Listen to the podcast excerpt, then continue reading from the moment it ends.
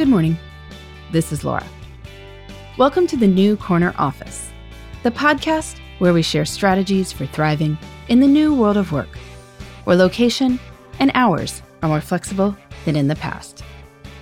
Today's tip is about how to manage childcare when you work from home. Long term, working from home isn't really a way to avoid the issue of childcare if you have young kids.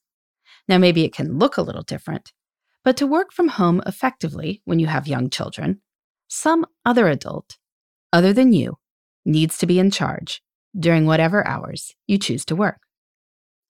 I began working from home before I had children, and when my first son was born, my family lived in a one bedroom apartment.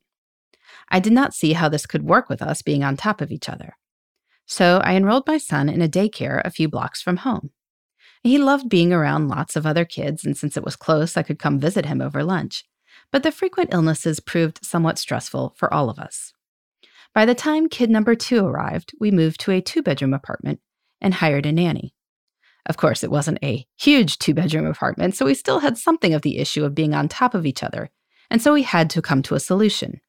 And through various years and homes and caregivers, we've still used the same solution we have a conversation that while the primary job is keeping the kids safe while my husband and I are working, a secondary consideration is keeping the kids out of the home office.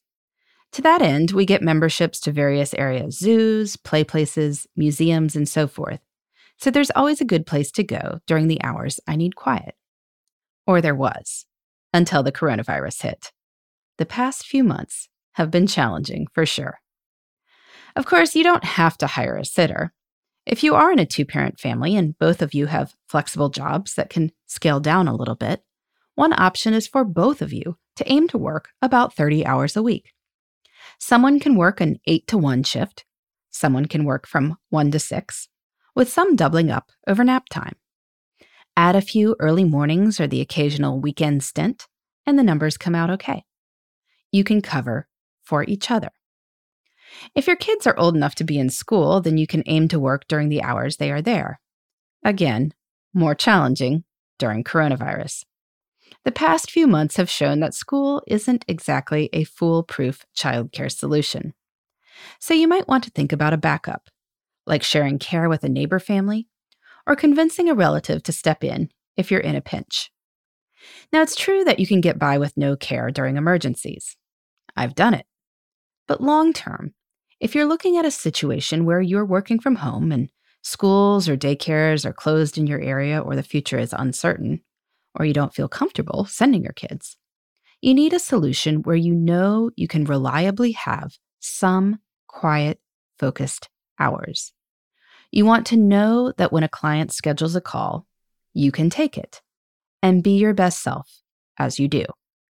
Sure, maybe your toddler takes long naps but it is inevitably the day you are pitching a project to your biggest client that your toddler who normally naps at 1 p.m. elects not to. If parents can't reliably trade off, then you'll need to find someone else. And that probably means hiring at least a part time sitter. As with any other job, you get the best people by paying well, keeping regular hours, and providing a supportive job environment.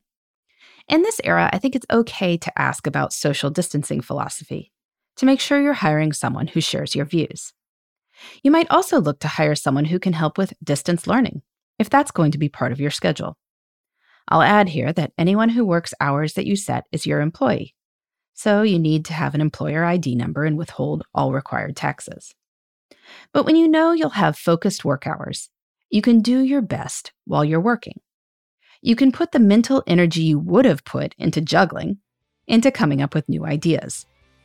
Long term, this makes it easier to enjoy the kids and relax during the time you choose not to work. In the meantime, this is Laura. Thanks for listening, and here's to succeeding in the New Corner Office. The New Corner Office is a production of iHeartRadio. For more podcasts, visit the iHeartRadio app, Apple Podcasts, or wherever you get your favorite shows.